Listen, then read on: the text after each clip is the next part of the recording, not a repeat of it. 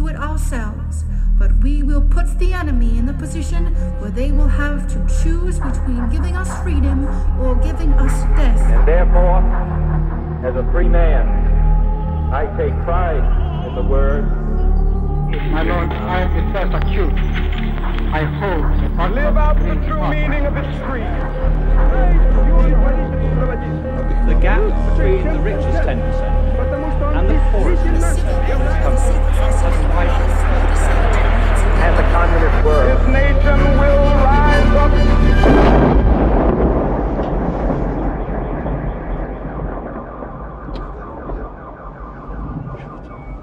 Hezký den, vítáme vás u dalšího pokračování podcastu Kolaps, který pro internetový deník Alarm.cz připravují Jan Bělíček a Pavel Šplíchal.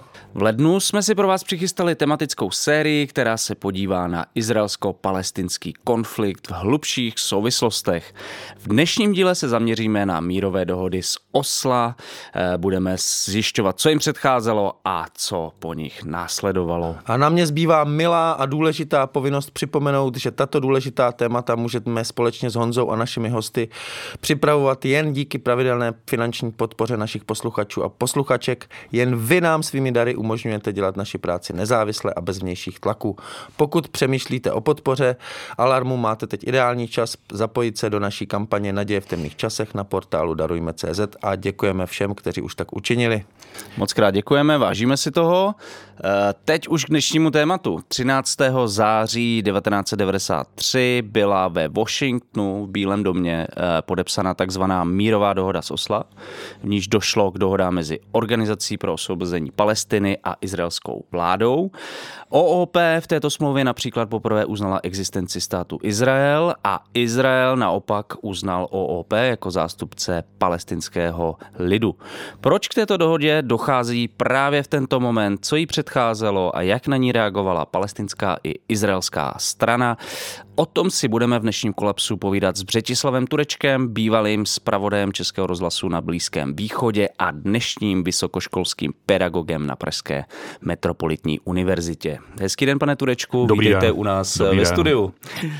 Eh, Já bych začal takovou eh, jak to říct, kuriozní otázkou nebo eh, na samotný ten název té dohody. Na začátek se musíme u toho zastavit, protože dohody z Osla jsou uzavřeny v roce 93 ve Washingtonu a pak v roce 1995 v egyptské Tábě.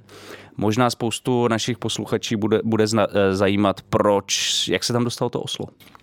Eh, No, protože on to byl samozřejmě delší proces eh, postupného, řekněme, zbližování a uznávání legitimity těch druhých ze strany Izraele i ze strany palestinců, ale zrovna tato část, ten začátek toho skutečně asi nejnadějnějšího mírového procesu, eh, tak to odstartovali diskrétní, nebo můžeme i říci tajné rozhovory, které iniciovalo právě Norsko, proto to byly dohody z Osla, byť potom samozřejmě jejich patronát nad nimi převzali Spojené státy jako ten hlavní garant, který na rozdíl od Norska mohl nějakým způsobem monitorovat a prosazovat třeba plnění těch dohod. Druhá věc je, do jaké míry to američané dělali, ale tím se stali tím hlavním patronem, eh, proto jsme tam měli vlastně eh, ta známá fotografie, kde máme Jasira Arafata, kde máme eh, Šimona Pereze nebo Yitzhaka Rabina, tedy izraelské politiky a za nimi stojí americký prezident Bill Clinton, nikoli nějaký norský představitel. Takže proto ty dohody nakonec byly, jak říkáte, podepsány v září 1993, nikoli třeba v Oslu, ale ve Washingtonu. Mm-hmm. A proč musela být ta první jednání tajná?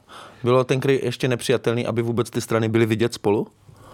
No, eh, kontakty mezi Izraelci a Palestinci ty probíhaly delší dobu, už někdy, řekněme, od 80. let a jistě i dříve. Jednak byly kontakty, řekněme, bezpečnostního rázu, to prostě bylo vyjednávání, řekněme, mezi nepřáteli, ale pak ten mírový proces, ten vlastně startovali lidé, řekněme, z izraelské levice, různí aktivisté a tak dále.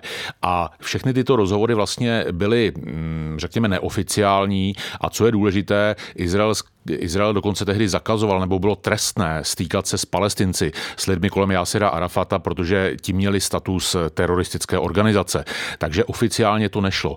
A to uznání, jak, jak jste zmínili, vlastně, eh, že se uznali navzájem, to předcházelo tedy samotnému uzavření té dohody, eh, tak eh, vlastně do té doby bylo nutné tyto kontakty držet v, nějaké, v nějakém utajení, řekněme, protože nejen v Izraeli, ale i v Palestině eh, jednání o kompromisu s tím nepřítelem samozřejmě mělo a do dneška, jak vidíme, má eh, velice zapálené odpůrce. Eh, takže to utajení bylo i v zájmu toho, aby ty momentální mocenské establishmenty, ty špičky politické, jak u Izraelců, tak i u Palestinců, aby měli, jak se říká, klid na práci, aby, prostě nemu, aby se to třeba nestalo předmětem vnitropolitických debat do té, do té doby, než se s něčím přijde. Vy jste mluvil o tom, že tyhle mírov, nebo pokusy o nějaké mírové, mírové řešení té situace odstartovaly eh, levicové kruhy izraelské. O, o jakých eh, lidech třeba mluvíme, nebo organizacích? Eh, bavíme se o lidech, kteří vlastně v té době nebyli součástí vládních struktur. Byli to lidé, já si, mě třeba teď napadá Josi Bejlin, což je takový veterán izraelské levicové scény, takže on byl, to byly vlastně ty neoficiální kanály, které umožňovaly jakési kontakty tohoto typu, kdy ale zároveň bylo možné říci, ale to nejedná vláda, to jsou eh, neoficiální kanály a my s tím nemáme nic společného. Ale podobnou hru samozřejmě jsme viděli i na straně palestinců. Takže o to šlo. Eh, to je model, který se využívá ve světě do dneška. Prostě něco se, jsou nějaké neoficiální kontakty, pokusné balonky, od kterých ta, která vláda může dát ruce pryč ve chvíli, kdy se ukáže, že to směřuje k nějaké krizi nebo k nějaké kompromitaci a podobně. A toto jednání, které vyústilo k dohodám z Osla, tak eh, bylo prvním takovým pokusem domluvit nějaký díl mezi Izraelem a Palestinou?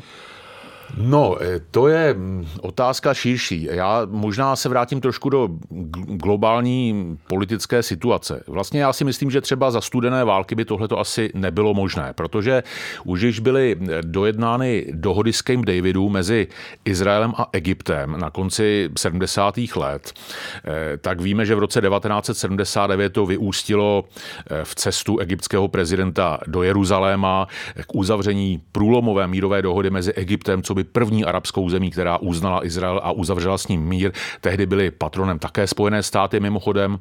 Tam se tehdy počítalo i s tím, že vlastně je to začátek eh, jakéhosi širšího blízkovýchodního urovnávání vztahů, kde se mimo jiné také v těchto dohodách s Kem Davidu mluvilo o jakési autonomii, prostě o, tam se už řešilo, co vlastně bude s Izraelem okupovanými územími, tedy s pásmem Gazy se západním břehem Jordánu s východním Jeruzalémem. To už na konci 70. let se řešilo a to byl jakýsi předstupeň. Co ale proč mluvím o studené válce? Protože dneska to je možná paradox, ale tehdy, když bychom se podívali do rudého práva, jak o mírové dohodě mezi Izraelem a Egyptem psal tady komunistický tisk, tak ten to velmi tvrdě kritizoval, protože to byl mír, který dojednali američané. Egypt byl dlouhá léta až do počátku 70. let, řekněme, v sovětské sféře vlivu, byl to spojenec Sovětského svazu. Jenže když v 70. roce zemřel eh, Gamal Abdel Nasir, egyptský prezident, tak postupně se Egypt začal přikloňovat k Američanům a právě díky tomu bylo možné uzavřít ty dohody. Američané prostě měli spojence jak v Izraeli, tak v Egyptě, což samozřejmě nebylo vůbec příznivé pro sovětský svaz. Takže Sověti to velmi tvrdě kritizovali a mohli si to takto číst i čtenáři tady prostě československých novin, jak jsem zmínil. No, ale teď se vracím tedy konečně eh, k, k, jaksi k těm předchozím fázím před Oslem. V roce 1991 byla velká mírová konference o Blízkém východě v Madridu. Madridská mírová konference, kde byly zastoupeny nejen blízkovýchodní státy, i takové třeba jako Sýrie a samozřejmě Izrael. Byly tam Spojené státy, byl tam i Sovětský svaz, který se pár týdnů poté rozpadl. Mm. A to vlastně bylo krátké okno mezi koncem studené války a rozpadem Sovětského svazu, kdy bylo možné takovouto konferenci madridskou dojednat. To prostě byla veliká událost a dohody z Osla, které, ke kterým došlo o dva roky později, tak vlastně byly jedním z těch, řekněme, klíčových výhonků tohoto mírového procesu, který v různých jiných vlastně eh, potom, řekněme, dalších výhoncích stroskotal.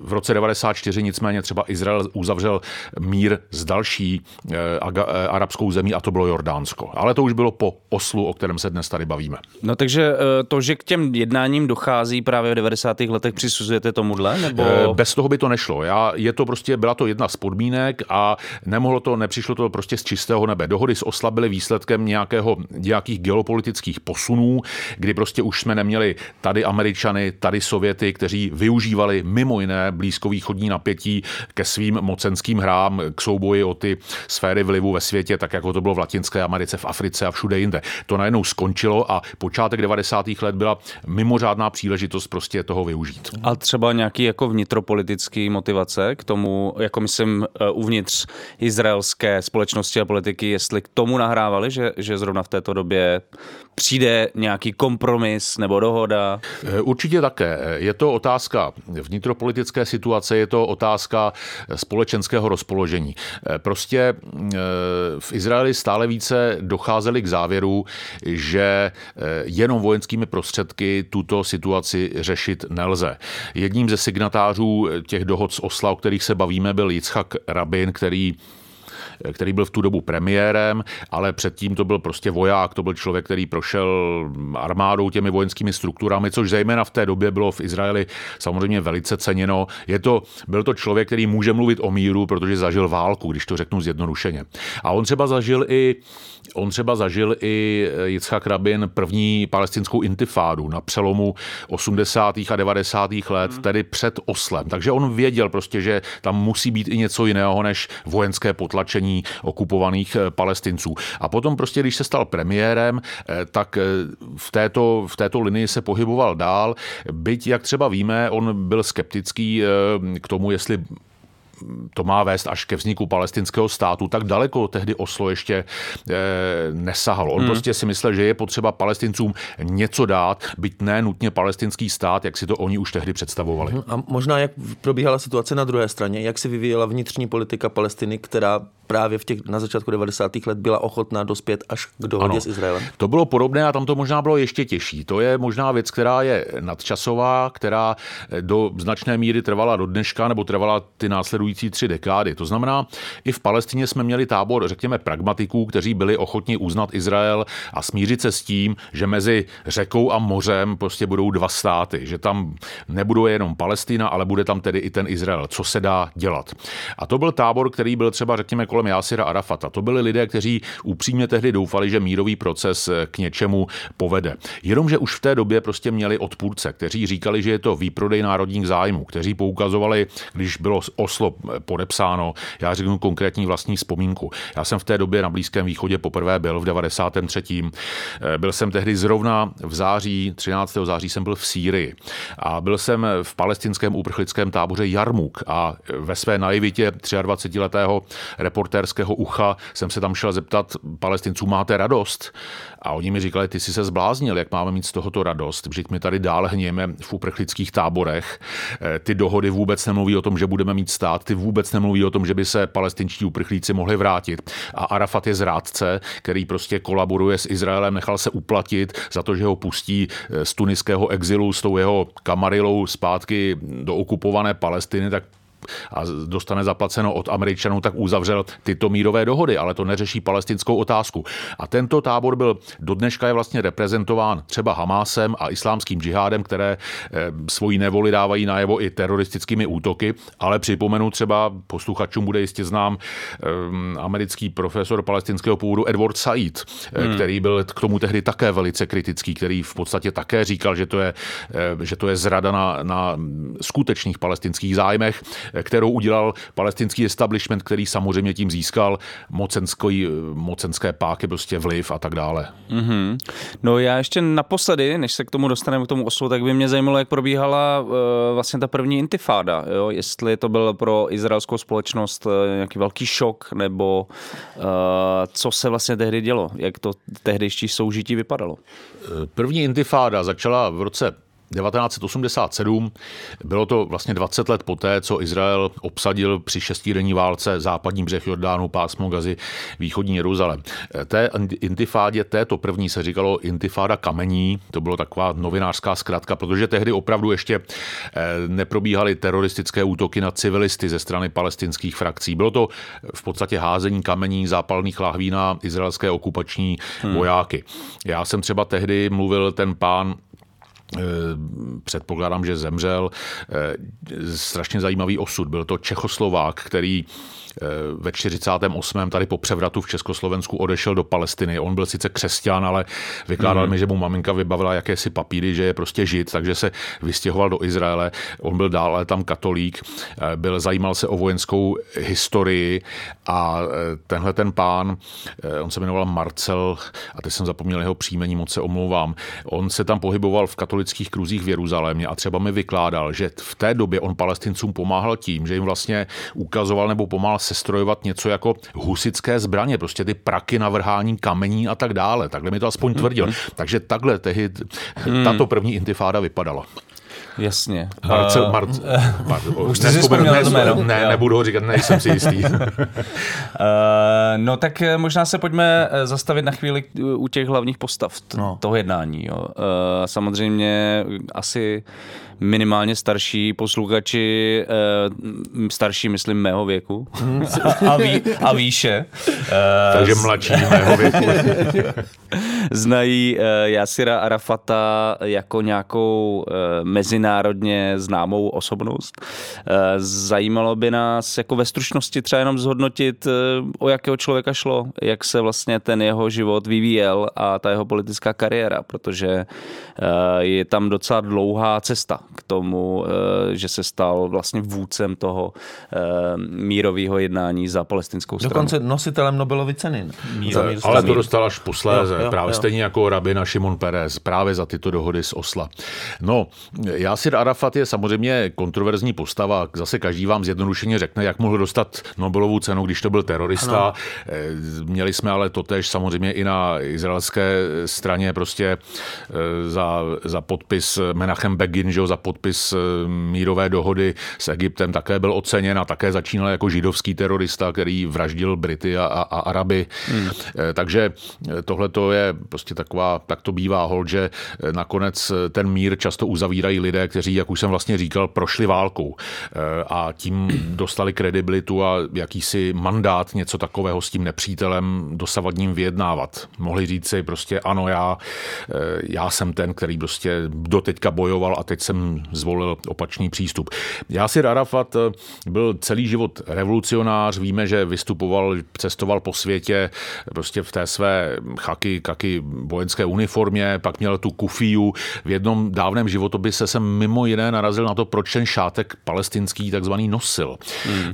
E, souvisí to s Československem, je to neuvěřitelné, ale on někdy v 50. letech jsem přijel už jako mladý palestinský aktivista, byl pozván do Prahy na nějaké mládežnické komunistické setkání a prý e, mu tehdy někdo říkal, hele, ty, teď seš tady jeden z mnoha, my musíme něco zajímavého tady ukázat a vem si na hlavu ten šátek. Tak prý takhle on to začal nosit jako prostě ten svůj, eh, tu, budovat si tu svoji image. A jo, to se stalo. No, no, asi to zafungovalo, to zafungovalo. viděl někdy někdo Arafata bez šátku, jenom Já když ne. umíral v pařížské nemocnici, tak byl vyfocen prostě už jako pacient v nemocnici a ten šátek na hlavě neměl.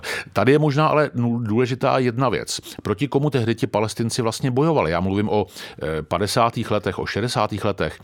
Eh, do roku 67 západní břeh Jordánu okupovalo Jordánsko. Jordánsko. Byla to součást Jordánska, stejně jako Egypt okupoval Gazu. Takže i tyto arabské země vlastně znemožnili vznik eh, arabského státu, který měl stejně jako židovský stát vzniknout v bývalé britské mandátní Palestině, když se rozdělila, když se rozpadla, když skončil britský mandát v roce 48.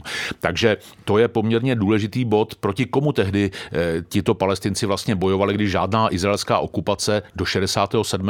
ještě neexistovala. Takže jinými slovy, to prostě bylo revoluční hnutí, které bojovalo nejen proti Izraeli, proti nadvládě. Prostě to, byl, to byla součást toho studenoválečného boje proti americkému globálnímu eh, imperialismu, kolonialismu, sionismu jako jednomu výhon, z výhonků těch amerických mocenských zájmů na Blízkém východě a tak dále. Byť do té doby izraelského vojáka na západním břehu neviděli. Tam mohli vidět maximálně jordánské vojáky.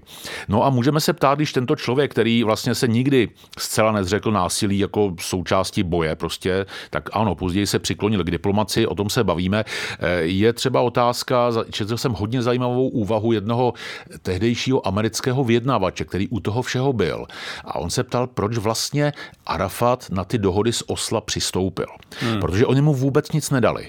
Oni nevyřešili otázku uprchlíků, eh, hranic, státu, prostě nic. Jenom příslip, teďka máme nějaké pětileté eh, přechodné období a mezi tím se začneme bavit o tom, jak to bude do budoucna, aniž by bylo řečeno, jak to bude do budoucna. Protože palestinci, jak už jsem zmínil, čekali stát, ale ty dohody s Osla o něm vůbec nemluvili. A sami Izraelci také nikdy neřekli ano a za rok, za dva snad začnou jednání o palestinském státě. Tak to nebylo. Takže otázka, proč na to Arafat přistoupil. Eh, odpověď zajímavá a ne z mé hlavy, právě od toho hmm. amerického vyjednávače Arona Millera, že vlastně Arafat byl tím, že byl uznán jako jediný reprezentant palestinců, tak mu to vlastně dalo tu moc, protože do té doby jsme měli řadu eh, různých palestinských frakcí, levicové, některé třeba tíhly už tehdy k islámu politickému, jako Hamas, který vznikl právě v 87. za intifády. To najednou byla konkurence silná vůči Arafatovi, ale měli jsme i řadu levicových frakcí. Byla eh, Demokratická fronta pro osvobození Palestiny, byla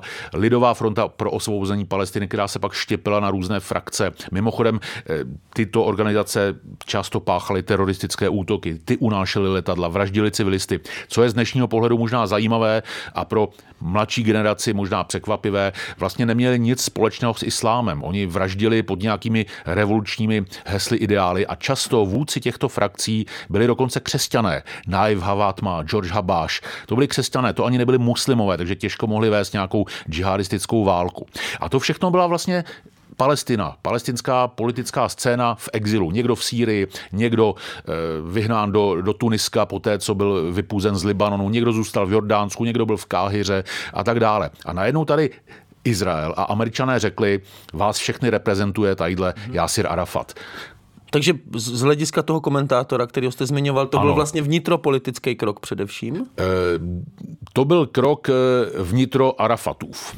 Prostě, že to byla jeho, že to byla asi jeho, jeho vlastní možná motivace na toto přistoupit, když vlastně se opravdu zpětně podíváme, co tedy dohody s Osla palestincům nabídly, tak to byly vlastně jenom přísliby. E, dohody s Osla v podstatě říkali, že Izrael se postupně bude stahovat z některých částí okupovaných území, nejprve Gaza a mm, pásmo Gazy a Jericho, ale částečně jenom.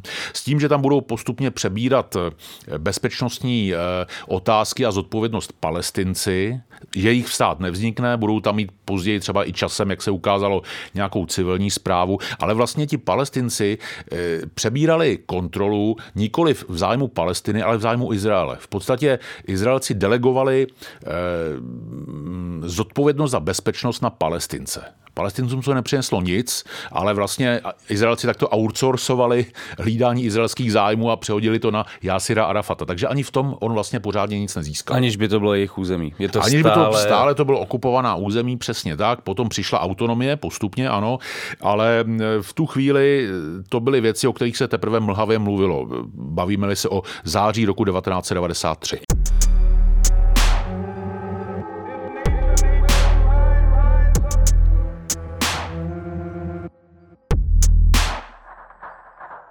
Sophie Lewis, Bell Hooks, Sheila Hetty nebo knihy redaktorů Alarmu, Karla Veselého, Standy Billera, Jana Bělíčka. V našem e-shopu teď najdete knihy, které by vám neměly chybět ve vaší čtenářské výbavě. Kupte si je na e-shopu Alarmu e-shop.denikalarm.cz.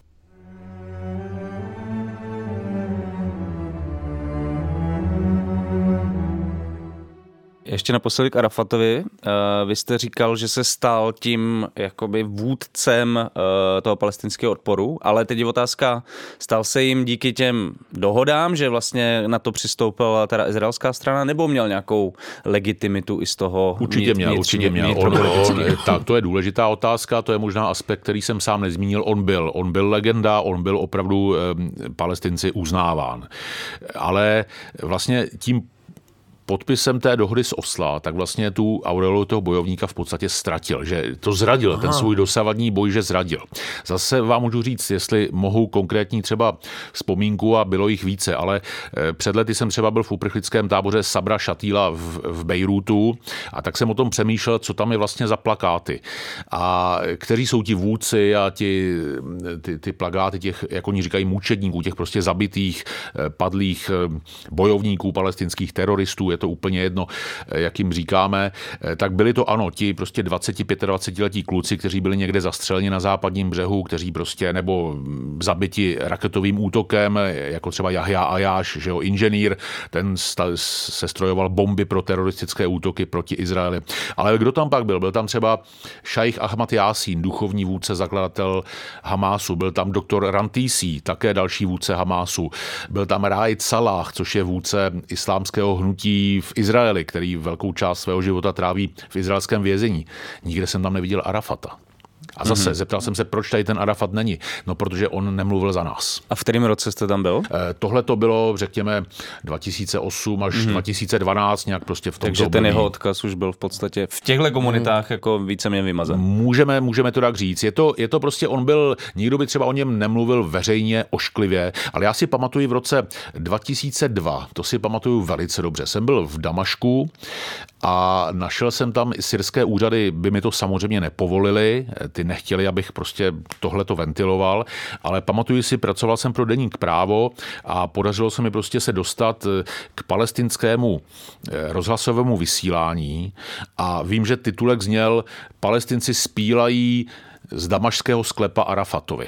Jo, prostě takže to bylo opoziční rádio, palestinské v roce 2002, řekněme 10 let po Oslu, které vysílalo proti mírovému procesu, proti Jasiru Arafatovi, který v té době ještě žil hmm. a kritizovalo mírový proces a Arafatovou zradu. Mm-hmm. A ten ale Jasir Arafat, ho zatím líčíme tak jakoby, takže vlastně ve chvíli, kdy on podepsal, tak ztratil legitimitu, ale jakým způsobem on sám se snažil to palestincům prodat. Protože on přece se o to musel snažit a musel o tom ano. vědět, že ztrácí tu legitimitu, že to bude problém pro ty obyvatele.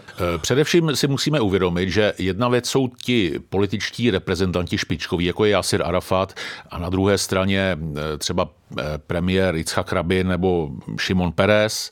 To je jedna věc. Druhá věc je, že ta konkrétní faktická vedení vedly týmy vyjednavačů. Takže na palestinské straně to byl třeba Abu Ala Ahmad Kuraja, to pak byl později předseda palestinského parlamentu.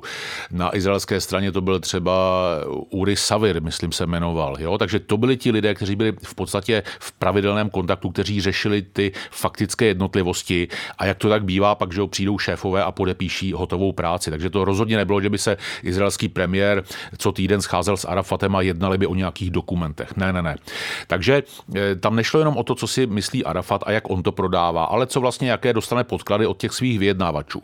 A tam byla, eh, tam určitě byl velký optimismus, protože prostě eh, u palestinců byla naděje, že budou mít stát. U palestinců byla naděje, že konečně neuvidí okupační vojáky. Palestinci si třeba milně mysleli, že skončí výstavba židovských osad na západním břehu Jordánu, což je velice zajímavá věc. Protože když řeknete židovské osady, tak každý správný příznivec Izraele vám řekne, ale o těch se v dohodách s Osla vůbec nepsalo, respektive Izrael se rozhodně nezavázal, že je nebude dál budovat. A mají pravdu? Mají pravdu, tak to, to tam není. Tam se jenom říká, že se nebude měnit prostě podstata vztahů a tak dále, ale velice vágní jsou to formulace. Ale logicky by člověk čekal, jestliže Izraelci hmm. naznačují ochotu dojednat něco, jestli konečně nás uznali a třeba jsou připraveni uznat, že máme také nějaké legitimní zájmy, tak by člověk čekal, že s těmi eh, osadami za hranicemi Izraele na cizím území přestanou. Jaká je realita? V té době, v době Osla, bylo osadníků, když poměreme východní Jeruzalém, tak na západním břehu a z části také v Gaze mohlo být 100 až 120 tisíc osadníků. Nových? Ne, na začátku toho procesu. Na, na začátku procesu. V té době tam bylo tolik osadníků. Takže člověk by čekal, že to číslo se minimálně nebude zvyšovat, nebo se třeba bude mírně zvyšovat o ten přirozený přírůstek obyvatelstva. Že jo? Prostě osadnická, hmm. osadnický pár má dvě, tři děti, ale zase sami časem umřou a tak dále. Takže že v, těch, v těchto intencích to bude přirozený růst té populace. Jenže realita je taková, že dneska těch osadníků tam máme přes půl milionu. Což znamená, že vlastně e, mírový proces z Osla, a teďka možná předbíhám nějaké vaše další otázky, ale můžeme se k tomu Pak vrátit. se k tomu vrátíme určitě. Tak e, vlastně ten stroskotal na tom, že palestinci v něco doufali. Byť to neměli od Izraelců slíbené na papíře. Slibovali to svým lidem, abych se vrátil k vaší otázce. Mm, hmm Nebo lidé v to implicitně doufali. A Izraelci prostě mlžili, e, rozšiřovali osady, když na to někdo poukázal, tak řekl, hele, my nic z Osla neporušujeme a, a jedeme dál. A ve výsledku pak to celé stroskotalo prostě proto, že ty obě strany si přestali důvěřovat. Izraelci říkali, proč vy pácháte teroristické útoky, to je ten váš mír. A palestinci říkali, proč vy stále usazujete své lidi na našem území, to je ten váš mír. A takhle tenhle ten proces, vlastně tak eroze jeho trvala následujících 30 let. No a co byly ty hlavní argumenty třeba Arafata, to těch vyjednavačů palestinských, jako co máme dosáhnout těma dohodama, Če, co, co jim nabízeli, jako co se změní, takže nebudou se rozšiřovat židovské osady na západním břehu. To, ale to už jsme si řekli, no, jak to bylo, to byla to... prostě taková ne, naděje. Vy to, vy to zatím říkáte tak, že ti palestinci z toho skoro nic neměli. No, e, palestinci měli naději a měli příslip, že se začne jednat o trvalém uspořádání. Tak to vlastně po dohodách z Osla, vy jste pak zmínili na začátku eh, Oslo 2. To byla, mm-hmm. to byla dohoda, která se podepsala skutečně v Egyptě v Tabě a ta vlastně třeba upřesňovala, dávala přesnější, konkrétnější obrysy té dohodě Jasně. Z, z, z roku 2000, 1993. A e, ta dohoda potom Oslo 2, tak ta třeba rozdělovala už západní břeh Jordánu na jednotlivé e, sektory A, B, C, kde se jasně třeba říkalo, že sektor A což jsou hlavně velká palestinská města, kde žije většina palestinské populace, to znamená města jako Ramallah, Janin, Hebron, Tulkarim a tak dále, tak tam si budou palestinci vlastně skoro úplně vládnout sami, budou tam mít celou civilní zprávu, školy, zdravotnictví, uklízení ulic a tak dále a budou tam mít pod palcem i bezpečnost. Nesmějí mít armádu palestinci, ale mohou tam mít svoji vlastní policii a naopak se v podstatě o tamtuť stáhnou izraelští vojáci. Takže v tom jsme měli měli třeba otázku nejen praktické kontroly, byť omezené v nějakých těch enklávách, ale vlastně i e, omezení té potupné situace, kdy prostě já jsem palestinec, já jsem se tady narodil, tohle nikdy izraelské nebylo a mě tady chodí izraelští vojáci po ulici a říkají mi, jak se mám chovat. Takže to byl jeden velký příslip. To je území A. Pak hmm. bylo území B, kde e, palestinci dostali jen tu civilní zprávu, ale dál tam fungovala izraelská armáda a žádní palestinští policisté. A pak bylo území C, kde palestinci neměli vůbec nic. Nutno říct, že území C tam žije palestinců minimum, tam ale, jsou, osady. To, to, to ale jsou tam všechny osady a silnice, které ji spojují, ale také celé údolí Jordánu a tak dále. A teď se na to podívejme. Území C, plná izraelská zpráva, 60% západního břehu. Území B, smíšená zpráva, palestinci mají civilní záležitosti, Izraelci mají dál plnou vojenskou okupaci 20%. A jenom zbývajících 20% bylo A, to znamená, tady si eh, palestinci mohli jakž tak vládnout sami, ale když bylo potřeba, tak tady třeba izraelská armáda mohla podniknout zásah v koordinaci eh, s palestinskou bezpečností. Co je pak možná také důležité, eh, tomu mocenskému palestinskému establishmentu to dodalo nejen tu politickou váhu, že byl tedy uznán, jak už jsem zmínil, že se stal mezinárodním partnerem, eh, ale zároveň dostal i skutečnou moc. Protože ta palestinská bezpečnost třeba začala dostávat výcvik zbraně od Izraele, výcvik od Američanů. CIA cvičila eh, speciální hmm. jednotky palestinské bezpečnosti, takže ten Arafatův tábor se mohl eh, poměrně efektivně vypořádávat se svými odpůrci. Takže vlastně oni třeba podnikali zátahy na Hamas, islámský džihad a tak dále. Hmm. Takže to vypadalo, že je to státotvorná, mírotvorná eh, činnost, která vede k uklidnění situace. Ale zase ze strany odpůrců mírového procesu to byla kolaborace. To byla hmm. vlastně milice, kterou si najali Američané američané a Izrael, aby utlumili prostě odpor proti této stávající situaci. Jako těžko to tak mohli nevnímat, teda jak to tak zní.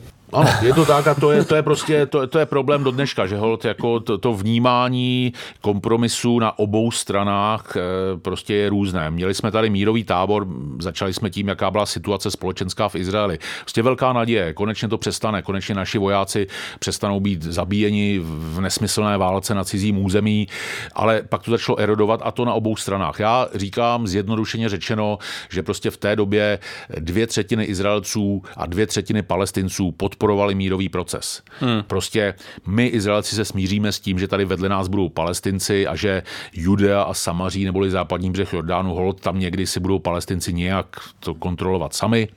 A my palestinci, tak dobré, nemáme to celé, to už jsem zmiňoval, tak tady bude i Izrael, ale snad se jednou něčeho takového dostane i nám. Jo, eh, my jsme tady hodně mluvili o té palestinské uh, perspektivě a možná bychom mohli ještě teda se trošku vrátit k té izraelské, uh, do, s jakými nadějemi vlastně do toho mírového procesu tahle strana vstupovala, že přestane teror, nebo přestanou ty útoky, nebo co dalšího ještě? Zase, zase zmíním jednu eh, konkrétní osobní Jen vzpomínku. Jen houšť. Eh, tak lovím to z paměti, je to fakt 30 let a nejsem nejmladší. Ale zase, kdybych byl nejmladší, tak jsem to nemohl zažít. E, právě, právě.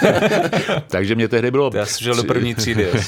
mě tehdy bylo 23 a právě v době, kdy se schylovalo k tomu podpisu, tak jsem byl i v Izraeli a před tou sílí jsem byl v Izraeli ve, při stejné cestě, svojí první na Blízký východ. A třeba jsem byl v rodině eh, jednoho opravdu extrémně pravičáckého Izraelce, který tehdy volil stranu Moledet, což byl opravdu extrém extrému. Jako bychom to měli přirovnat? Eh, to Dělnická strana. Eh, já, to se nedá přirovnávat, protože dělnická strana ku příkladu nemá nějaké teritoriální aspirace, tedy alespoň o tom nevím, já to zase tak nesleduji. Možná má nějaký, ale, ale, ale, ale Moledet třeba, tenhle ten člověk, mi to si pamatuji, říkal, jaký, palest, jaká, jaký palestinci, jaká prostě, co by tam měli mít, tohle je celé naše, ať jsou rádi, že nechceme ještě Jordánsko pro Izrael. Wow. Jo, jako další zemi. Další ne, další zemi, jako součást jo. velkého Izraele, jo. historického, biblického, jo. jo. Takže takže, a takže o čem s nimi vůbec budou jednat, nebo o čem s nimi jednají a, a tak dále. Takže to, byl, to byla malá část, existovalo to v Izraeli také, to je nutné si uvědomit. A ono to potom dostávalo vlastně, byť tedy veřejnost podporovala ostatně strana práce, hmm. jak Itzhak Rabin, tak Šimon Peres byli ze strany práce, to byl její mandát, ta to slibovala, to nebyl hmm podvod na voličích. Ta říkala, budeme tuto věc nějakým a vyhráli způsobem s tím volby. Vyhráli s tím volby. A e, takže proto většina společnosti se s tím nějakým způsobem stotožňovala. Jenomže, jak to tak bývá, tak potom ten vývoj další často e, určují třeba početně slabí, ale velmi hlasití a velmi razantní odpůrci. Takže Baruch Goldstein, nebo Baruch Goldstein, nevím, jak to číst, hmm. jsou různé, různé způsoby, kdo to byl. E, izraelský židovský doktor, žijící v osadě Kiryat Arba v, He- v Hebronu, v palestinském Hebronu, na okupovaném západním břehu Jordánu. Někdy... To bylo později teda území A přímo. Ano, to bylo, ano, ano, ne, ano, to, ano, to bylo Ačko. Jenomže uprostřed Hebronu zrovna jsou židovské osady. Mm-hmm. Tam je prostě osada, kterou i dnes, kterou hlídají stovky, stovky vojáků izraelských, tito osadníci tam prostě terorizují palestince. A co udělal Baruch Goldstein v únoru 94, právě pár měsíců po dohodách z Osla, přišel do Mešity Hebronské a postřílel hmm. 30 lidí zabil a další stovku asi eh, postřel, zmrzačil, prostě rozstřílel je. Jo? Takže tohle byla třeba ukázka toho, jak se k tomu staví Izraelci. A v podstatě poté přišla vlna palestinského teroru. Neříkám, že Golcín to spustil, ale vlastně legitimizoval podobné masakry ze strany palestinců proti izraelským civilistům. Jo? A to byl začátek té spirály. No ale spustil to, ne? Jako tam nebyl, byly přispěl předtím, tomu, žádné, přispěl nebyly tomu. žádný útoky Víte co, ti to, ale byly, byly, jo. byly, samozřejmě byly, ale ne v takové míře, ale vždycky vlastně nějaký velký skok ku předu v té radikalizaci samozřejmě uvolní stavidla, protože to dává legitimitu, nebo tak je to vykreslováno, té druhé straně. Hmm, hmm, jo? Hmm. Podívejme se, skočím to teďka. Teďka prostě masakr spáchaný Hamásem, podívejme se, co je tím Izrael schopný hmm. vlastně omlouvat. Hmm. Jo? A v hmm. Izraeli samotném se velice těžko hledá někdo, kdo by říkal, podívejte se na ty zmrzačené palestinské děti, podívejte se na naše zmrzačené děti. A to je ten mechanismus, jak to funguje. Takže hmm. Goldstein prostě povraždil 30 lidí, kteří nedělali nic, prostě civilisté se modlili v mešitě. No tak samozřejmě, že na palestinské straně, podívejte se, s nimi jednáme o míru, ale jako ten cyklus hmm. prostě jel dál. Potom v roce v listopadu 95, vlastně krátce po dohodách eh, Oslo 2, dva roky po těch klíčových, mm-hmm. byl židovský terorista zastřelil svého premiéra Yitzhaka Rabina.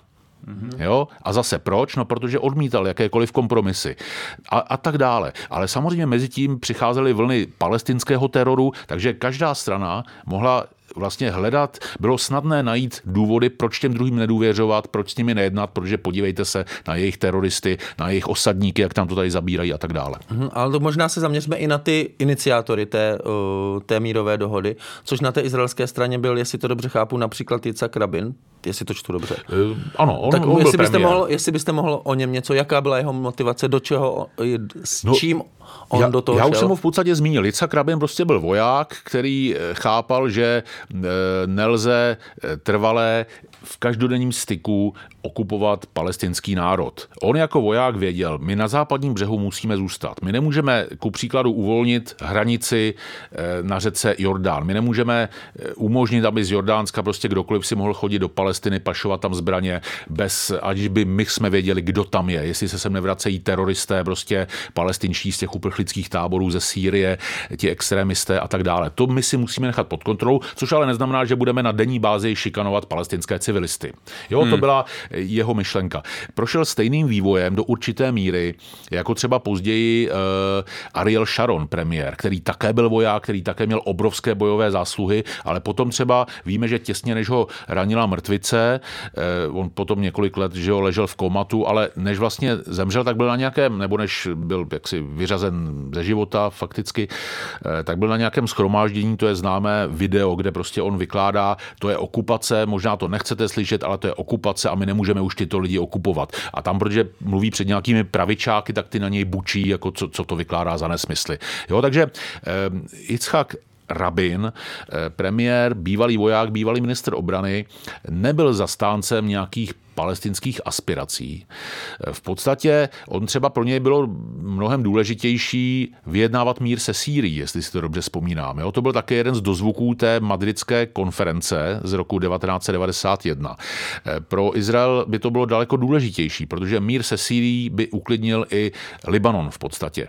Libanonci vždycky říkali, my s Izraelem separátní mír nedohodneme, až co Sýrie. Takže Damašek byl důležitý. Damašek zároveň kontroloval ty, jak se vlastně dodatečně nebo respektive později se ukázalo, že v Damašku sídlili ti odpůrci mírového procesu. Jo? Proto je tam Damašek nechal vysílat z toho sklepa proti Arafatovi. Takže mír s, s režimem v Sýrii, tehdy ještě Hafize Asada, později Bašára Asada, by Izraeli umožnil jednak se Sýrií uzavřít situaci na Golanských výšinách, jednak s Libanonem a jednak vlastně eliminovat hrozbu řady radikálních palestinských frakcí. To byla myšlenka Jitzchaka Rabina, ale pak vlastně ta syrská kolej ta nějak prostě ustrnula a do popředí se dostala snaha vyřešit otázku palestinců a tedy mírový proces z Osla, jak se o něm bavíme. Takže mu to nějak jako spadlo do klína víceméně, tady tohle téma? No, Nebo jak, jak tomu vůbec došlo, se to že, říct, že to no, stalo tím hlavním tématem nakonec? Ano, no, protože tam byly ty, eh, ty tlaky vlastně vnějších, vnějších eh, hráčů, což byly zejména v té době už Spojené státy, protože najednou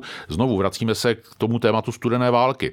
Do té doby do té doby vlastně, že jsme měli to bipolární rozdělení, ty klientské režimy, Sýrie je sovětská, Libie, Irák je sovětské, Saudská Arábie, Izrael jsou americké. Takhle to tam prostě na Blízkém východě bylo. A najednou ten sovětský vliv a e, snaha Sovětů nějak se tam držet e, v tu chvíli, než už víme, že je to zase jinak, ale v tu chvíli hmm. prostě Rusové vycouvali, měli své problémy, že jo, doma s rozpadem Sovětského svazu, takže američané se také chtě nechtě dostali do eh, situace patrona všech možných krizí na světě. Jo, proč zrovna američané? No, protože prostě zůstali jako jediní z těch dvou hlavních těžkých váh. Takže to byla třeba americká snaha nějak prostě Blízký východ eh, pacifikovat, samozřejmě i ve svůj prospěch, to je v celku jasné, ale nějakým způsobem ho moderovat eh, k lepším cílům. To byla prostě jasná snaha byla Clintona, jeho ministrině zahraničí Madeleine Albrightové. Můžeme si o tom myslet, co chceme, o tom, jak to mysleli upřímně a eh, jaké v tom byly třeba skryté vedlejší úmysly, to je jedna věc, ale na Blízkém východě se to projevovalo takhle. Třeba Albrightová byla vnímána jako někdo, kdo opravdu chce eh, na Blízkém východě eh, věci hýbat kupředu. Samozřejmě dneska už ale ze zákulisí víme, že třeba Spojené státy asi nikdy nebyli férovým vyjednávačem. Jo? Že to jsou známé, mm, známé příhody, kdy eh, prostě že jo, američané měli dát na stůl nějaký návrh já nevím, bezpečnostní opatření kolem Jericha budou vypadat tak, tak, tak, tak, říkají naši američtí experti. No a pak se třeba ukázalo, že tenhle ten návrh, ne, že ho dostali Izraelci a Palestinci zároveň, podívejte se na to, ale že vlastně už byl předem skrytě předjednán s Izraelem, schválen, nějakým způsobem upraven a teprve ve druhé fázi to dostali Palestinci. Což také samozřejmě nepřispívalo eh, tomu mírovému procesu, ale ani eh, věrohodnosti Američanů prostě. Proto jim Palestinci nevěří. A ti Palestinci to, cítí, to cítili věděli při tom oni to věděli, že... oni, to, oni to věděli, to byly, eh, to byly prostě známé. Já si teďka nespomenu také jedna příhoda, jsem četl, že právě jeden z asi Saib Irikát, on zemřel před časem na covid, to byl také jeden z těch palestinských vyjednávačů, eh, tak prostě s nějakým americkým vyjednávačem říkal, kdy nám, ten, kdy nám to dáte, ten papír. A on říká, no bude to trvat, musíme jako detaily ještě doladit a tak. A Irikát mu říká, ale ale Izraelcům už jste to dali, že jo. A on, že mu na to neměl co říct prostě, jo. Hmm. No, takže to samozřejmě palestinci, palestinci to věděli. Mhm, a šlo to vůbec vnímat jinak, eh, možná když to přeženu, ale jako v podstatě ty jak mě to zatím tak zní, tak to zní tak, že ty dohody z Osla byly spíš jako nějaká legitimizace a jako právní ukotvení nějakého uh, okupace. Eh, určitě ano a dokonce někdo říká, že vlastně Eh, že vlastně oni ty dohody svým způsobem eh, nějak podvázali nebo omezili ty palestinské aspirace. Že kdyby prostě se natvrdo bojovalo dál, tak by palestinci třeba dosáhli více, než když přistoupili na tuto podobu mírového procesu. Tak jako, já nevím, teďka eh, teď eh, vařím z vody, ale v mnoha prostě afrických zemích vidíme, že ta povstalecká hnutí, Alžírsko a tak dále, to byla vlastně protikoloniální válka až na dřeň, bez nějakých dohod a jedině díky tomu vlastně ty státy dosáhly nezávislosti. A někdo třeba říká, že palestinci to měli dělat zrovna tak. A Hamas to říká mimochodem do dneška. Jo? Takže svým způsobem se palestinci zavázali, my nechceme stát, protože teďka běží pětileté období do jara 99, kdy se nesmí s ničím hýbat. Mezitím snad začnou e, ty rozhovory o trvalém uspořádání, ale do té doby my nesmíme to, to, to, to. Pak ty dohody, my jsme se zavázali, že nebudeme mít armádu, pak jsme se zavázali, že Izrael Izraeli předáme zprávu našich eh, cel a daní a tak dále a tak dále. Jo? Takže do určité míry to skutečně vlastně jednoznačně to více omezilo eh, palestinské možnosti manévrovat než izraelské. Já jsem nedávno poslouchal, bohužel si nespomenu na jméno toho amerického vyjednavače, který byl u těch uh, dohod z Osla, který tvrdil, že vlastně palestinci za celou dobu neměli žádný moc konkrétních návrhů, že vlastně většinou ty návrhy přicházely z ty izraelské nebo takhle zprostředkovaně z té americké strany. Vy byste s tímhle souhlasil, jako že to byl ten třeba ten klíčový problém, proč eh, z toho vlastně palestinci vyšli docela uh, takhle jako bídně? Eh, no, palestinci, oni měli třeba konkrétní návrhy, ale řekl bych, že svým způsobem mohli být extrémní. Prostě oni, je, je to logické, prostě buď to dostaneme nezávislý stát, anebo nedostaneme. Izrael vždycky nabízel, a oni to říkají do dneška, že jestli jsme něco nabízeli, tak stát mínus.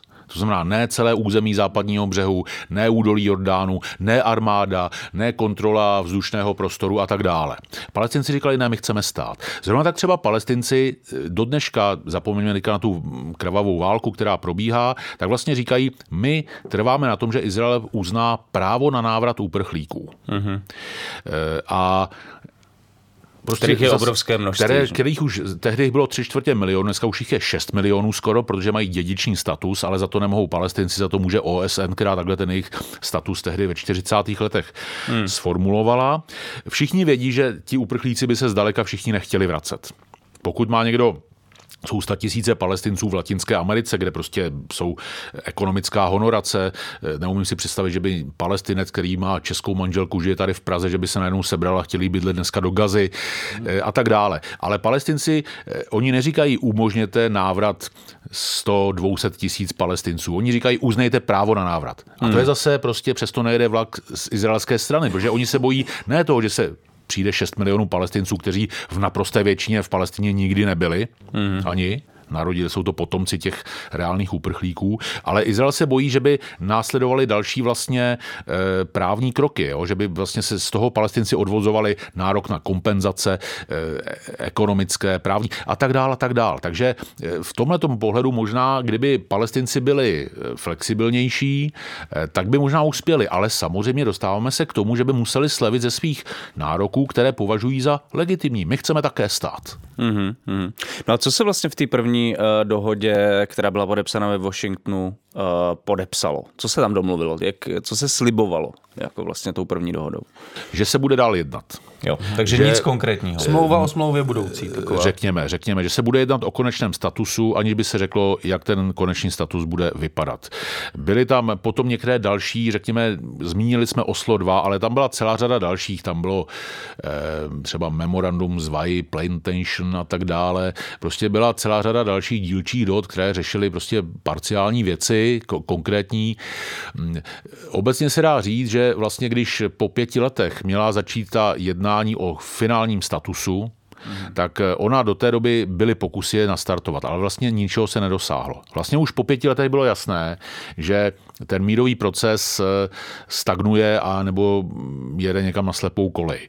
Zase v 99. roce jsem byl také v Izraeli v Palestině a třeba si pamatuji, že ve městě, ve vesnici Abu Dis, Abu Dis je palestinská vesnice ležící těsně za hranicí východního Jeruzaléma. Je mimo izraelskou eh, anek, eh, anektované území východního Jeruzaléma, je to na západním břehu, je to Ačko a mm. palestinci tam tehdy postavili obrovskou budovu parlamentu. Hmm. Už se těšili, že budou mít prostě tam, že bude ten palestinský 92. parlament. 99. 99. 99. už měli budovu, ale ještě neměli parlament. On ten parlament vznikal, jako vznikl, pak, že ho byly i volby a tak dále, ale proč to bylo zrovna v Abu Dísu, to je vesnice, o které tady naprostá většina lidí neslyšela. Proč to nebylo v Ramaláhu, proč to nebylo v Gaze, proč to nebylo v Hebronu? No, protože Abu Dís eh, bylo možné vydávat vlastně za součást Jeruzaléma. Takže hmm. palestinci by naplnili to, co slibovali. Máme hlavní město ve východním Jeruzalémě a Izraelci by mohli říkat, říkat, východní Jeruzalém je naše součást našeho jednotného a nedělitelného věčného hlavního města. Mm. Takže takovéhle věci. V tom roce 99 si pamatuju jako novinář, jsem třeba dával, že psal jsem o tom, tak vím, že existovaly mapy, jak bude eh, Gaza propojená se západním břehem mostem nebo tunelem. Eh, od Gazy do městečka nebo vesnice Tarkumia na západním břehu Jordánu. Takže mm-hmm. i mhm. tohle s tím se, to byly třeba věci, o kterých se tehdy jednalo, když se ptáte konkrétní věci. Jasně. Tyhle dvě palestinské prostě exklávy budou nějakým způsobem propojené. Samozřejmě do dneška tam nic takového není. Mm-hmm. A kolik by to bylo kilometrů? Uh, ono to není moc 10, 20, jo. jako ne, není 20 to... kilometrový most, mm, který... Nere, most nebo, nebo tunel. Jo. Mimochodem, teďka, když skočím do současnosti, hmm. možná posluchači budou vědět, že jo, eh, Deal of the Century, dohoda, kterou navrhoval Donald Trump, eh, než, než skončil v Bílém domě, to skončilo fiaskem. On říkal, já to vyřeším, pokud já budu prezidentem, dojednám mír mezi Izraelem a Palestinci. A on vlastně přišel, byl to docela tlustý fascikl, kde se řešilo úplně všechno, prostě eh, každodenní zpráva palestinských území, ale na titulu téhleté publikace, která je volně stažitelná prostě z, z knihovny Bílého domu, tak tam je ta mapa. A ta mapa, jak měl ten palestinský stát vypadat, v podstatě to bylo zabetonování současné situace. To znamená, hmm. ty enklávy, ta Ačka, to měl být ten palestinský stát. To je všechno. Ale, ale teď jednotlivé součásti měly být propojené tady mostem, tady tunelem, přes co most, pod čím tunel před silnicí, která vedla tadyhle do, ži, do bloku židovských osad. Takže kdybychom se na to podívali, tak to opravdu bylo jak eh, Aidam s mnoha bublinami, jo, které byly pospojované prostě nějakými takovými to spojnicemi. A mimo jiné v tomhle, v téhleté Trumpově mapě také máme tunel spojující gazu se západním břehem, takže eh, s tím se nějak počítalo. Ale zase, že jo, nesmělo to prostě přetnout území Izraele.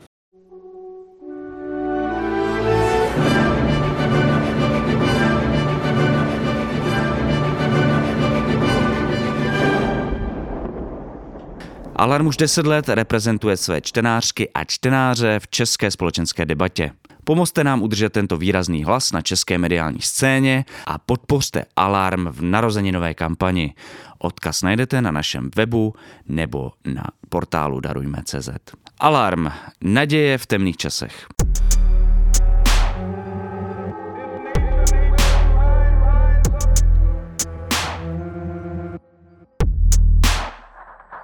Uh, já jsem byl ve Washingtonu 93, rád bych se tam ještě naposledy vrátil, protože mě zajímá, jak, uh, jak vypadala ta situace v Izraeli, v Palestině po podepsání té dohody a do doby, než se podepsalo takzvaný Oslo 2. Jestli tam něco zajímavého se dělo, nebo jaká byla reakce vlastně těch společností. Byla to euforie, nebo spíš uh, přicházel nějaký, uh, se ozývaly víc ty kritické hlasy? Je to směs, prostě jak už jsem říkal, převažující nálada ve společnostech obou byla do jedné dojednejme něco. Eh, máme v případě Izraele k tomu zvolenou reprezentaci, ale ty skeptické hlasy tam prostě byly vždycky. I, i v Izraeli, já už jsem zmiňoval Moledet stranu, což je samozřejmě hmm. extrém, ale byly tam i právě třeba strana Likud, která tehdy byla v opozici. Ale vlastně jak to celé erodovalo postupně, eh, tak já se vrátím třeba k tomu, jak pak byl zavražděn Yitzhak Rabin Jigalem Amirem v listopadu 1995 tak se pak třeba čekalo, že pak měly být na jaře volby, nové, nové vlády, prostě zavražděný premiér, tak se předpokládalo, že se poté stane premiérem Šimon Perez, který byl do té doby ministrem zahraničí, takže teď Perez to převezme, že ty volby vyhraje. Jenomže do toho nám přichází právě třeba vražda toho Jahja Ajáše, toho inženýra Ajáše, toho vrchního teroristy palestinského, která zase spustila obrovskou vlnu palestinských teroristických útoků. Ale já osobně si třeba myslím, že i bez toho by na tyto útoky došlo. Proč? Protože prostě jsme měli odpůrce mírového procesu nejen v Izraeli, ale i v Palestině. Hmm. Ten izraelský zavraždil svého premiéra, který podepisoval mír s Araby. Najednou se zdálo, že najde svého pokračovatele Šimona Peréze. Takže do toho přichází bombové útoky ze strany Hamásu, vyhazují do vzduchu civilní městské autobusy v Tel Avivu, to nebylo nikde na okupovaných územích v bojové zóně, prostě ráno jedete do práce a e, pod sedačkou vám vybuchne 10 e, kilo výbušnina, rozmetá to autobus, utrhne to střechu a lítají tam prostě e, kusy lidských těl. A to mluvíme o období po zavraždění Rabina a Po zavraždění Rabina, volbama. přesně, bavíme se o jaře roku 96, to byla ta hlavní hmm. vlna prostě tohoto typu útoků, což bylo něco, něco nového. A e, vlastně e, v tuhle tu chvíli se ukázalo, že levice začíná ztrácet. Levice začínala ztrácet. A e, výsledkem bylo, že ty volby potom těsně, ale vyhráli Likud a vyhráli Benjamin Netanyahu. Mm. V roce 96 se Netanyahu poprvé stal mm. premiérem. Pak měl sice po letech přestávku, ale pak zase na to navázal. A Netanyahu celou dobu říká, že on nikdy nedopustí vznik palestinského státu.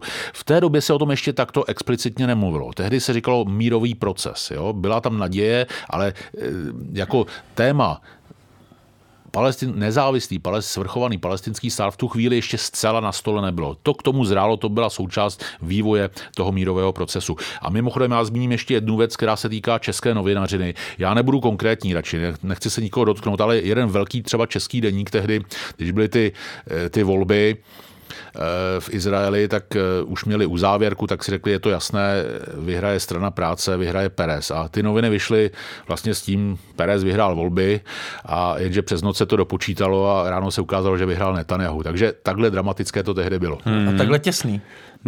No ale když jsme mluvili o těch bombových útocích eh, přímo třeba v Tel Avivu, tak eh, ze strany Hamásu, tak můžeme to zjednodušit tak, že ten cíl jak židovských radikálů v reprezentovaný třeba Igelem Amirem, nebo uh, islamistické organizace jako Hamas byl stejný. To znamená, eh, znít jako nějakým způsobem spochybnit ten mírový proces, ano, zmařit přerušit ho, přesně, zmařit ho. Přesně tak, přesně tak. Takže v tomhle ohledu si vlastně hráli do karet.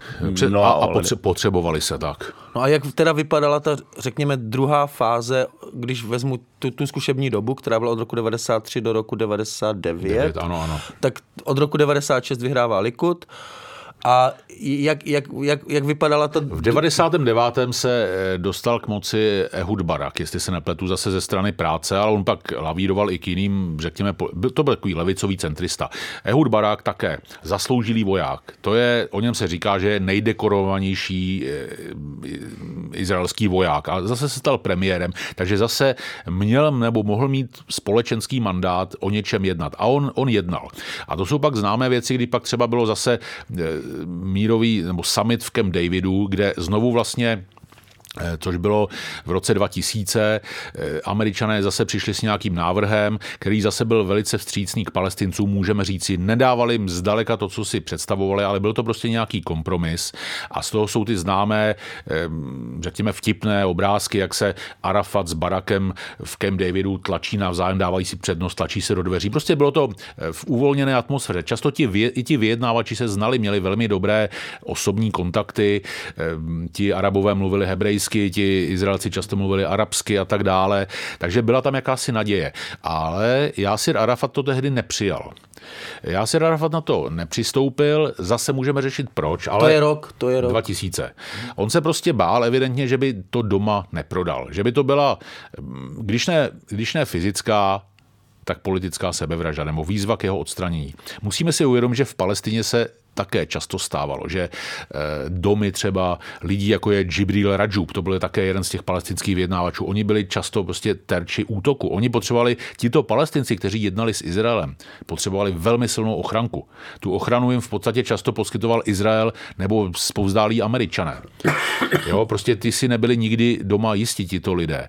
Takže eh, někdo předpokládá, že prostě jednak ten, ten druhý Camp David, jako o něm mluvím v roce 2000, že zdaleka nebyl tak střícný k palestincům, palestincům, jak později začala říkat izraelská strana. Mm-hmm. Jo, že prostě Izrael říká, to byla nejlepší nabídka, nikdy nic lepšího, palestinci předtím ani potom nemohli dostat a stejně to odmítli. To není pravda, to je velké zjednodušení, kliše prostě pro média. A co v té nabídce bylo? E, velké území, velké územní, řekněme, ústupky ve smyslu e, naprostá většina západního břehu bude palestinská, e, co nebude, co zůstane naše, vy třeba údolí Jordánu, které by oddělovalo Cčko. Palestinu od, od Jordánska, tak za to bude kompenzace jinde a tak dále. Ale prostě nebyli tam třeba zahrnuti uprchlíci. Jo? Hmm. Zase se k tomu zpátky dostáváme. V tom mírovém procesu vždycky platila jedna věc, kterou já i říkám svým studentům. Takové schrnutí. Často se ti vyjednávači v nějakém jednotlivém tématu, aspektu přiblížili k nějaké dohodě. To znamená, je to na, je to na spadnutí, rozdělení vodních zdrojů na západním břehu, nebo kudy povede hranice, nebo jo, prostě tyto dílčí věci. Jenomže zůstávaly jiné dílčí věci, které prostě byly neprůchodné jak by se řešil východní Jeruzalém. Někdy se to podařilo skoro dojednat, někdy nikoliv.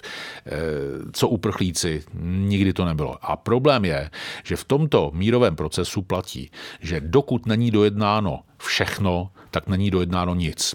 To znamená, my jsme nikdy nemohli říci, už toho máme 60% domluveno, už toho máme 80%. Protože vždycky buď 40 nebo 20% chybělo, což znamená, že to dojednané vlastně také jakoby neexistovalo. A takhle to je problém tohoto procesu. Můžeme říct, že ten, eh, tady tyhle dohody v Camp Davidu nebo jednání v Camp Davidu byly takovým posledním pokusem o řešení té situace mírovou cestou, nebo? Eh, těch pokusů i potom ještě přišlo dost, ale tohle to byl další vlastně takový velký zlom, ale jak se o tom vlastně bavíme, ono to prostě gradovalo. My nemůžeme říct, kdy začal ten mírový proces definitivně krachovat. Někdo vám řekne, že krachem byly už ty samotné dohody z Osla hmm. a že to prostě, ostatně bavili jsme se o tom. Ale tohle to bylo důležité z jednoho důvodu, protože i hned po krachu tohoto Camp Davidu v roce 2000 Eh, tak přišla druhá palestinská intifáda. A někdo říká, že to bylo cílené, že vlastně, že některé palestinské frakce i třeba uvnitř toho Arafatova aparátu prostě eh, čekali na konfrontaci, potřebovali k ní nějakou záminku. A tahle ta druhá intifáda, ta byla důležitá tím, že už se jenom nestřílelo praky a neházely se kamení. Tady byly bombové útoky na izraelské eh, pizzerie Zbaro, diskotéka Delfinarium v Tel Avivu a tak dále, kdy prostě opravdu byly mrzačeny stovky úplně obyčejných lidí. To už vůbec nebyl útok na okupační vojáky, to se přeneslo přímo do Izraele. Takže v tomto ohledu to samozřejmě ještě více prostě diskreditovalo zastánce mírového uspořádání a levicové strany postupně, když se na to podíváme, v Izraeli prostě ztráceli a diskreditovalo je mimo jiné vývoj eh, konfliktu nebo vztahu s palestinci. No a to jsem se vlastně chtěl zeptat, jo, jak k tomu došlo, eh, že izraelská společnost, vidíme to dnes eh, nebo postupně v těch posledních letech, jako naprosto odstoupila od nějaký představy mírového procesu, odklonila se od něj, Uh, jakou roli v tom třeba sehrál i Likud a Benjamin Netanyahu v tomhle procesu? No, ono nebo to nebylo to zásadní? Ale ano, ne, já ale přemýšlím, co bylo dřív, protože Likud vyhrával volby, protože lidé ztratili eh, prostě důvěru, řekněme, v mírový proces. Eh, zase, nedělejme si iluze. Eh, vztahy s palestinci nejsou to nejdůležitější, co Izraelce zajímá. Tam třeba velkou roli hrají i, i, i hospodářská situace, ekonomická a tak dále. Samozřejmě bezpečnost je pro Izrael důležitá, už proto, kde leží.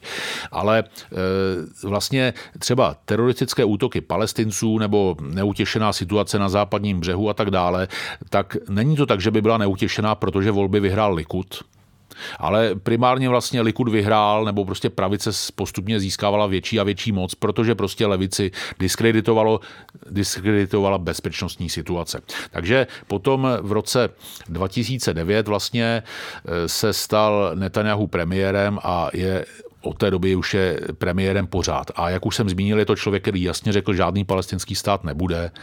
A od toho se odvíjí izraelská politika. Netanyahu vlastně vždycky radši upozorňoval na iránskou hrozbu, než aby řešil vztahy s palestinci. V roce 2020 Izrael uzavřel mírové dohody abrahamovské takzvané, Poté, co zkrachovala ta dohoda století Trumpova, tak Trump dojednal mír Izraele se Sudánem, se Spojenými arabskými emiráty, s Bahrajnem a s Marokem. Všechny tyto čtyři země za to nějak dostali zaplaceno. Maroko třeba tak, že uznalo Izrael a američané uznali marockou anexi západní Sahary, ku příkladu. Hmm. Sudán se nechal vyškrt, byl za, za odměnu vyškrtnut ze seznamu zemí podporujících terorismus. E, ty dvě monarchie dostaly obrovské množství zbraní od Američanů a tak dále. Za to, že uzavřeli, že uznali Izrael. Ale ne, že uzavřeli mír, oni s nimi nikdy nebojovali bojovali. To jsou země, které jsou stovky no, tisíce daleko. kilometrů daleko. S těmi Izrael konflikt neměl. Takže vlastně Netanyahu na toto přistoupil a Izrael se snaží toto velice silně propagovat. Podívejte se, jak my, naše vláda, které všichni nadáváte, uzavírá mír. Ale eh, protiargument je, a proč ho neuzavíráte s těmi, se kterými bojujete, no. tedy s palestinci. Jo? Hmm. A já ještě zmíním možná jednu věc, jestli můžu. Eh, já jsem byl v Izraeli dva týdny před tím masakrem 7. září. A mluvil jsem tam s jedním, eh, s, s Efraimem Imbarem, to je jeden hodně pravicový, eh, prostě řekněme politolog, který říká, naše hranice je až na řece Jordán a tak dál a tak dál. A mimo jiné třeba já jsem říkal, podívejte se, proč uzavíráte mír s těmi vzdálenými státy a proč ne s těmi palestinci. A on doslova říká, on říká, a co nám ti palestinci můžou? Mají snad letectvo, mají tanky? Jo, a ještě, kdyby to nebyl psaný, psaný prostě rozhovor pro lidové noviny, tak byste viděli ty jeho ironizující úšklepky. A víte, co se stalo? Tenhle ten rozhovor vyšel tady 7. října. Takže 7. října ráno lidé mohli číst co nám palestinci mohou. Mají snad letectvo, mají tanky a pustili si televizi a viděli, jak palestinci sekají Izraelcům hlavy motikami. Že mohou. Takže takhle, takhle se vlastně do tohohle extrému se dostala e, ta pravicová politika, ten pravicový přístup k řešení toho konfliktu. To znamená neřešení. Bavme se o míru s Marokem, na Palestince zapomeňme. Protože ta představa byla, že mm, od Palestinců nepřijde žádná hrozba, jsou vlastně v tak jakoby podřadným postavení. Já jsem, že já jsem se, dělat. pana Inbara jsem se ptal, e, je to ale opotřebovávací válka, ten teror. A on říká, to my jako vydržíme, my na to máme stále lepší metody, jak tomu čelit. A opotřebovávací za těch 30 let od Osla kam jsme se dostali my a kam oni. Vždyť oni jsou na místě a podívejte se my, jedna z největší, nejlepších Startup ekonomik, Nation. Startup Nation, prostě jakou máme armádu a co všechno umíme, jak, kolik máme partnerů ve světě, kde jsou palestinci, pořád v roce 93, tohle to mě říkal. A ještě hmm. vlastně ten, ta, ta fáze toho, té jako naděje na mír trvala vlastně docela dlouho, i od, po roce 93, myslím, jako atmo, atmosférou Dá se to tak říct, že, pře- jakože, že mě na tom fascinuje to, že oni byli vlastně teroristický útoky ze strany uh, pa, nějakých jako radikálních palestinců a přesto ta izraelská společnost i vlastně na druhé straně dokázala ten mírový proces docela dlouho podporovat, byť to taky vlastně ani pro jednu stranu to nebylo já už teď, nijak ideální. Já už bych teďka nedokázal eh, zrekonstruovat jakousi mapu nebo časovou linii. Je jasné, že po každém útoku třeba klesla podpora mírovému procesu, o tom není sporu. Ale možná bych eh, odpověděl, tam totiž vy se ptáte a tam je jedna důležitá věc, že často ty eh, politické establishmenty třeba jednali a už to úplně nekorespondovalo s veřejnými náladami. Prostě jo. pod tlak, které byly horší. Které byly horší, které byly k tomu třeba daleko negativnější, prostě odtažitější, kritičtější. Jo? Takže tady prostě se prosazoval mírový proces a v obou těch, ať už u Izraelců nebo u Palestinců, už vlastně ty reprezentace no. neměly takový mandát a takovou podporu jako na, na začátku v tom roce 93. Jo, takže ta skepse velmi rychle nastoupila v obou těch ta, společnostech. Ta skepse plíživě přicházela dlouhá léta, vlastně už od, od těch 90. let a v posledních, v poslední dekádě, hlavně v poslední dekádě, prostě já jako novinář jsem xkrát slyšel.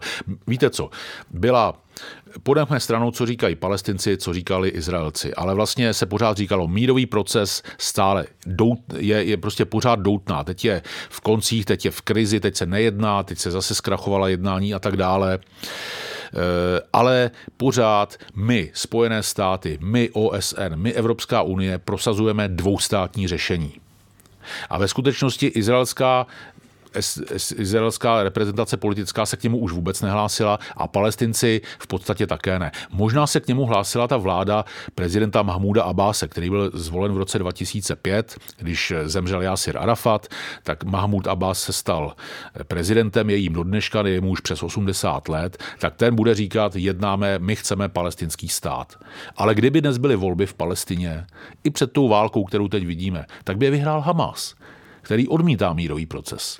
Takže zase, my tady máme na obou stranách máme establishment, tady reprezentovaný Netanyahuem, tady Mahmudem Abbasem, který vlastně e, ani jedna z těch stran nemá dostatečný mandát, respektive, nebo to nekoresponduje prostě s veřejným míněním v obou případech, dojednávat dvoustátní řešení, do kterého jsou tlačeni Američany, Evropskou unii a těmi mezinárodními patrony.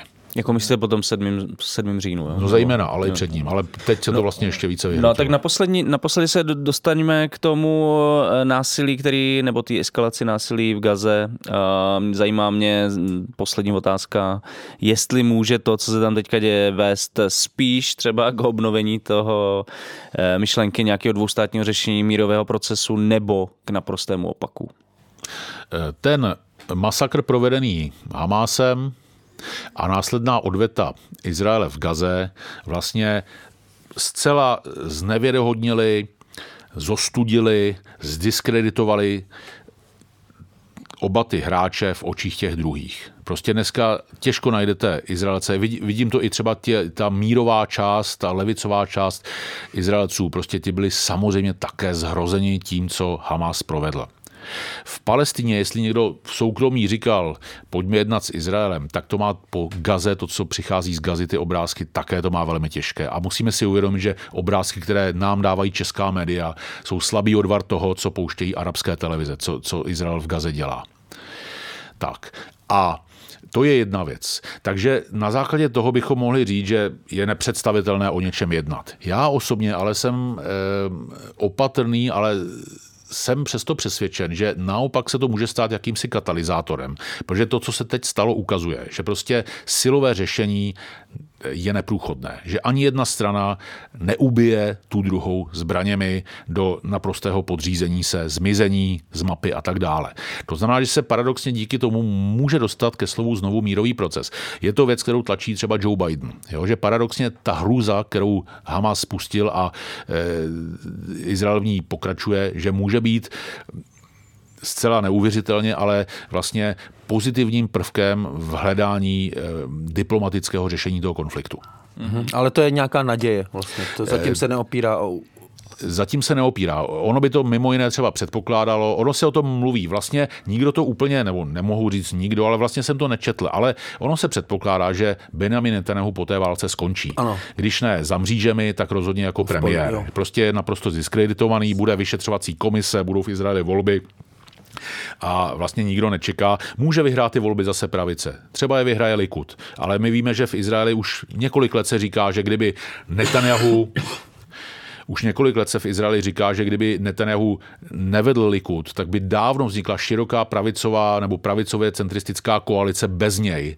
A že on tím, že spou, on vlastně má sám jako osoba má velmi nízký, jak se říká, koaliční potenciál, takže musí nabírat ty extremisty, které teď ve vládě hmm. má. Ve chvíli, kdyby nebyl Netanyahu, tak Likud se s daleko širší paletou stran dohodne. Takže na jedné straně nám zmizí zdiskreditovaný Netanyahu a na druhé straně buď to zemře, nebo bude nahrazen palestinský prezident Mahmud Abbas. Jinými slovy, aby se něco pohnulo diplomaticky kupředu, tak musí zmizet tyhle ty dva zdiskredi- zdiskreditované establishmenty.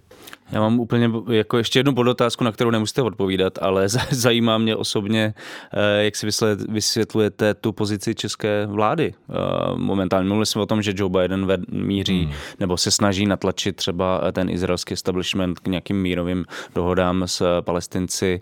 O co se snaží česká vláda? Eh, Česká vláda, eh, jsou to i čeští politici z parlamentu, předsedkyně sněmovny, předseda senátu. Eh, Upřímně řečeno, já jsem trošku skeptický. Já jsem byl v jedné debatě s jednou opoziční poslankyní, s jedním opozičním poslancem. Eh, Viděl jsem, že jejich eh, znalosti, složitosti toho problému jsou velmi malé. Hmm. O to razantnější měli prohlášení. A myslím si, že to je věc, eh, kdy tak to můžeme vnímat, nebudu jmenovitý, ale i úřady třeba představitelů nebo členů vlády české, je to podobné. A myslím si, že podstata není, že tito lidé by skutečně věděli, jak to řešit, nebo že by to chtěli řešit, ale že míří na české voliče. Mm-hmm. Prostě jestliže dneska vidíme, že všichni stojí za Izraelem, no tak proč bych toho nevyužil? Proč si nedat vlaječku, proč se nezabalit do vlajky na nějakém e, schromáždění? Nic o tom sice vůbec nevím, ale naberu voliče a dostanu tisíce lajků na, mm. na, na Faceu a, a na Twitteru a tak dále. Bohužel to takhle funguje. Žádnou strategii zatím nevidíte? Ne, ne, nevidím. Jakoby diplomatickou, geopolitickou. Já, já mám i samozřejmě kontakty mezi novináři, mezi diplomaty, tak vím, že tito lidé prostě, jejich ambice není, oni nejezdí do Izraele, eh, v podstatě se jasně lidsky se třeba s nimi solidarizují, ale jejich cílová skupina jsou domácí tady voliči. Dobře, díky. Aha. To byl další díl z naší podcastové série zkoumající dějiny konfliktu mezi Izraelci a Palestinou. A Dnes jsme se zaměřovali převážně na mírový proces Osla a jeho širší souvislosti. E, Toto téma jsme tady probírali s Břetislavem Turečkem, bývalým zpravodajem Českého rozhlasu na Blízkém východě a dnešním vysokoškolským pedagogem na Pražské metropolitní univerzitě. Pane Turečku, e, moc krát vám děkujeme za váš čas. Díky za pozvání. Zase příště naslyšenou, doufám. Mějte se hezky. A děkujeme taky vám, posluchačům a posluchačkám Kolapsu. Děkujeme těm, kteří to vydrželi až sem a děkujeme, že nás posloucháte a máte nás rádi. Pokud se vám tento díl líbil a chtěli byste nás finančně podpořit, tak teď můžete a máte ideální příležitost v nové kampani Alarmu Naděje v temných časech, jako vždy na portálu darujme.cz a připomínáme, že veškerá podpora Alarmu je totiž taky podporou všech našich podcastů, tedy včetně toho, který právě posloucháte, Kolapsu. Moc krát díky všem, kteří nás už podporujete a kteří nás podpořili v kampani. Děkujeme a jsme vám vděční. To už je z dnešního kolapsu úplně všechno z pražského studia Mr. Bomba se loučí Jan Bělíček a, Pavel Šplíchal. a budeme se na vás těšit zase příště u dalšího pokračování našeho podcastu Kolaps. Čau. Č- čest.